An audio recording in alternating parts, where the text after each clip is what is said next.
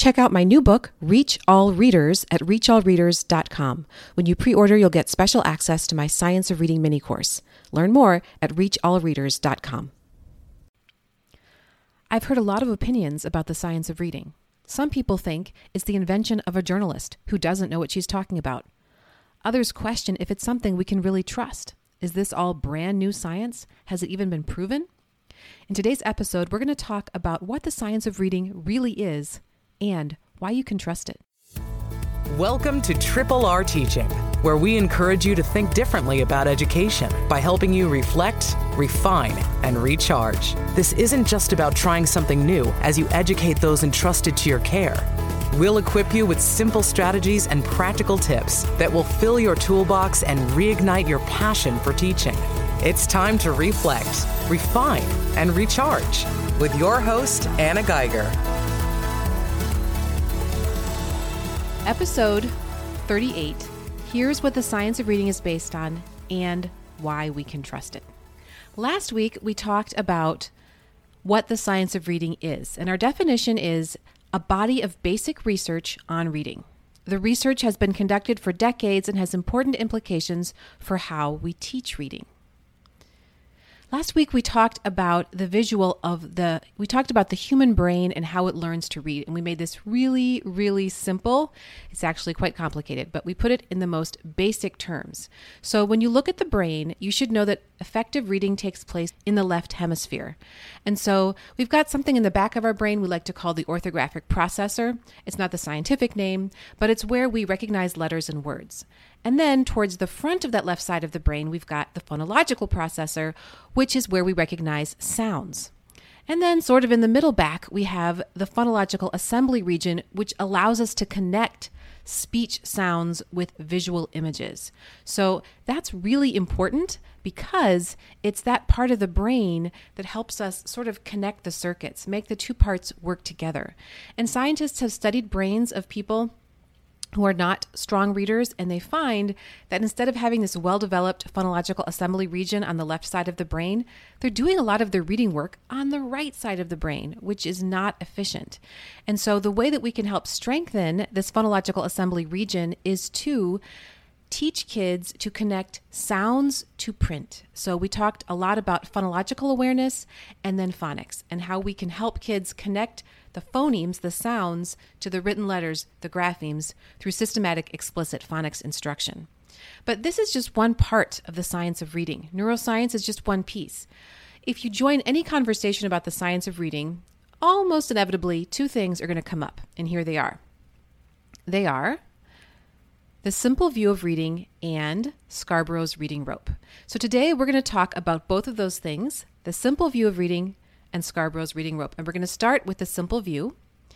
This was this is a theory represented by a mathematical formula which defines the two basic domains that are required for reading comprehension to take place. And it was proposed by Gough and Tunmer in 1986.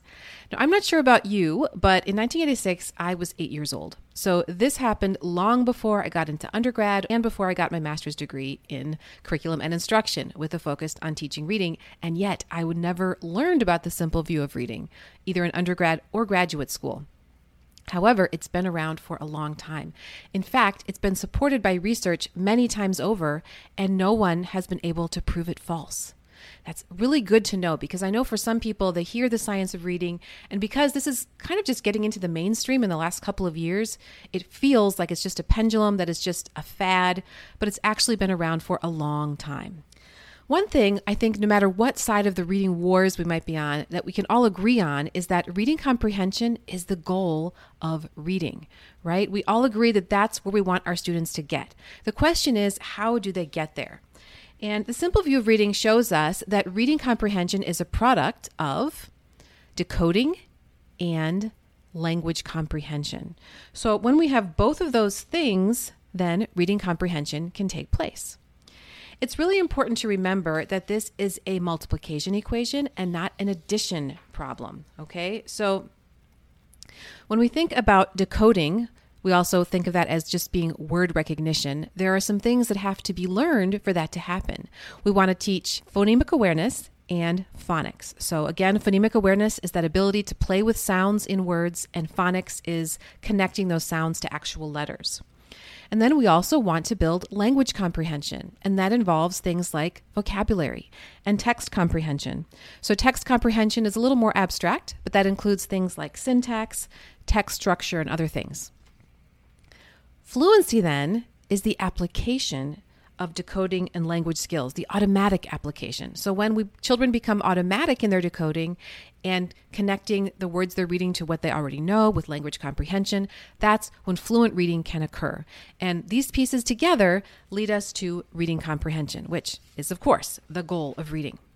Like I said, it's really important to remember this is a multiplication, not addition problem. So let's take a look at some scenarios. So I can think of myself when I took Spanish in high school a long time ago, about 25 years ago, I don't remember much of it now, to be honest, because that was a long time ago and I haven't used it. But I can still decode words in Spanish because, unlike English, they're relatively consistent in terms of the sounds connected to the letters. So it's pretty easy to quote, read Spanish out loud. So if you gave me a page of Spanish text, I could read it to you. So you would probably give me a decoding score of one. But my vocabulary in Spanish is very poor. I probably know fewer than 50 words, so that would have to be assigned a zero. Therefore, even though I could read the words out loud, my reading comprehension would not be happening. It would be a zero. One times zero equals zero. Let's think about another situation. Can you for a minute, think about a student you have had who's very bright, who can have really strong conversations with you and has good vocabulary. And when they listen to you read aloud, they're just totally into it. They can answer all the questions, but they struggle to get words off a page. In that instance, the child would have a decoding skill or score of zero, a language comprehension score of one, which unfortunately leads to a reading comprehension score of zero. It's really important that kids can decode and have understanding of the language in order for reading comprehension to take place. So you might say, who cares? That's not that's interesting, but it doesn't matter to me. What am I going to do with that? And I would say, well, it matters because not all children who have trouble reading, who have trouble understanding what they read, have the same problem. I was talking to a friend of mine, a school psychologist, and she said that she often finds that when they have kids that come to them, maybe around fifth grade, struggling to read or to understand what they read, teachers often assume it's a comprehension issue and they, they focus on that instead of checking to see if it's a decoding issue. So the problem could be decoding, the problem could be language comprehension. We have to be able to look through all the possibilities before we decide on the intervention. So the simple view of reading gives us this big picture of what could be at play when kids are struggling to comprehend. Now, you might be thinking about the simple view of reading and saying, okay, I've taught kids how to read and it's not simple. It's not that simple. It's complicated. And to that, I would say, I totally agree with you. And my only beef with the simple view of reading is that it's called the simple view of reading. Now, I know that the people who created it would not tell you that learning to read is simple. They're just trying to show all the the big domains that all the sub skills rest under. But it's really good to use something else next to the simple view of reading, and that is Scarborough's reading rope, because that's where we're going to see all the pieces. Scarborough's reading rope was created by Dr. Hollis Scarborough in the 1990s, and it was published in 2001. Interestingly, she created this as a visual for the parents and teachers who were attending her presentations. She wanted to show them all the complexities involved in learning to read. It's so interesting to me that she actually designed this for people like you and me. At least I'm assuming you're like me. You're not research oriented. You don't spend hours and hours studying research uh, articles in journals. We maybe read them occasionally, but it's not something we're heavily involved in. And that's why she created the reading rope. So this is what it looks like. She drew this herself. It's a collection of it's two ropes that are becoming entwined together as the strands get tighter and tighter. So if you're listening to this on the podcast, you should go ahead and Google Scarborough's reading rope so you can see what I'm talking about here. Interestingly, Hollis Scarborough created this completely separate from the simple view of reading. She was not familiar with it when she created this, and yet she also came up with two domains for proficient reading based on the research word recognition and language comprehension. And so in the model, she labels each of these strands with the subskills of word recognition and language comprehension. Those are phonological awareness, decoding, and sight recognition. So, those are the subskills of word recognition. And just to be clear, sight recognition does not mean memorizing a list of sight words, it means being able to read any word quickly and accurately, whether or not it's high frequency. So, for my little boy who's learning to read, who's five years old, the word cat could be a word in his sight recognition. He recognizes that word instantly. Another word that could be in there is the. So that's not phonetic, and yet he can read that instantly as well. So it's any word they can read quick or instantly.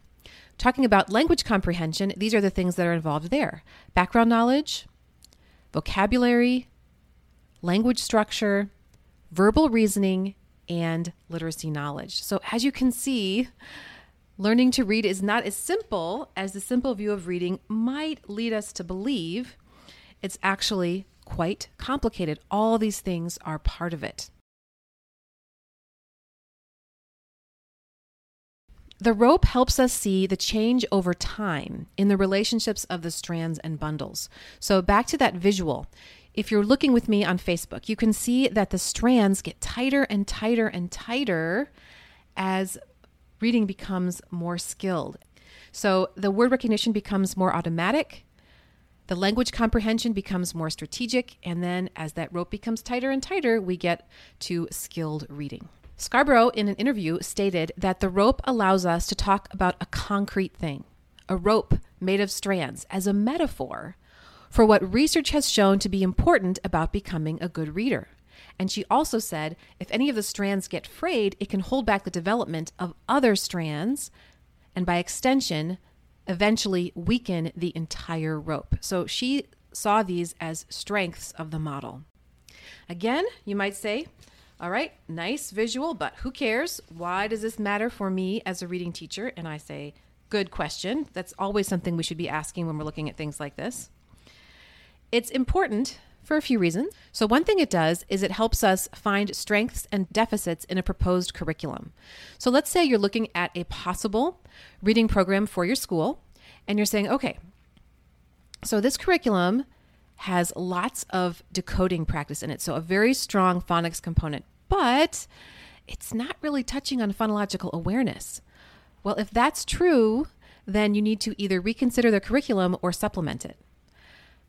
You might have a different curriculum which has really good language comprehension pieces, so it talks a lot about background knowledge and vocabulary and so on. But the decoding piece is really weak. It does not include systematic sequential phonics instruction. If that's the case, you're going to want to reconsider this program. So, having the Scarborough's reading rope in front of you allows you to be more wise about programs that you choose. We can also use it to help us determine strengths and weaknesses of individual students so we choose the right intervention. So, this is just a really good big picture view of all the things that are at play when it comes to becoming a skilled reader. Here are some key takeaways for you today. To understand the science of reading, we should be aware of the neuroscience, which I talked about last week, the simple view of reading, and Scarborough's reading rope. We should know that these findings are not new and they have been proven time and time again. Now, it's true that for many of us, myself included, learning about this has been new, and that could probably be a whole other episode about why we didn't know about this until now, but it's been around.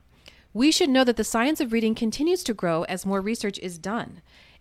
I don't think we're in the final iteration of Scarborough's reading rope. I think that things are going to be added and adjusted to it as scientists learn more about skillful reading.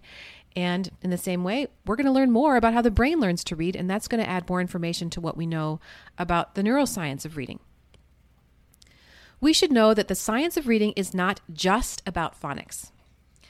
It's actually a response to the reading wars because both the simple view of reading and Scarborough's reading rope acknowledge that there are two parts, two domains word recognition and language comprehension. Those are both necessary for students to become strong readers. And if you're hearing all that, and you're saying, Yeah, I knew that. I've been doing balanced literacy for a long time, and I totally understand that phonics and reading comprehension are, or language comprehension are important, and that's why I teach both of them.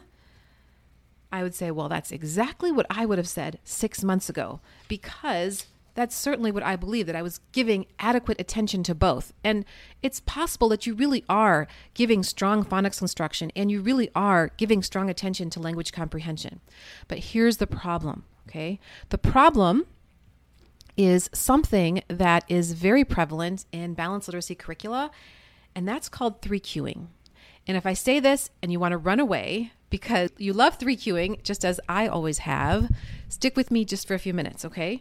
So, for those of you that aren't familiar with three cueing, three cueing is the idea that children use three cues as they read syntactic cues, so grammar, semantic cues, what makes sense, and graphophonic cues, which is phonics, sometimes called the visual cue.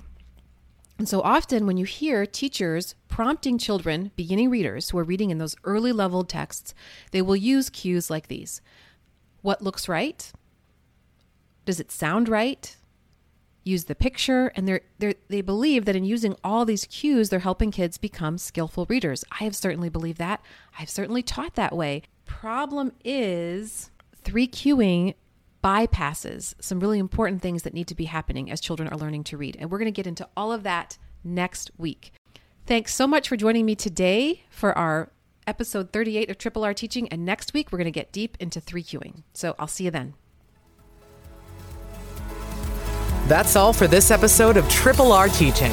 For more educational resources, visit Anna at her home base, themeasuredmom.com, and join our teaching community. We look forward to helping you reflect, refine, and recharge on the next episode of Triple R Teaching.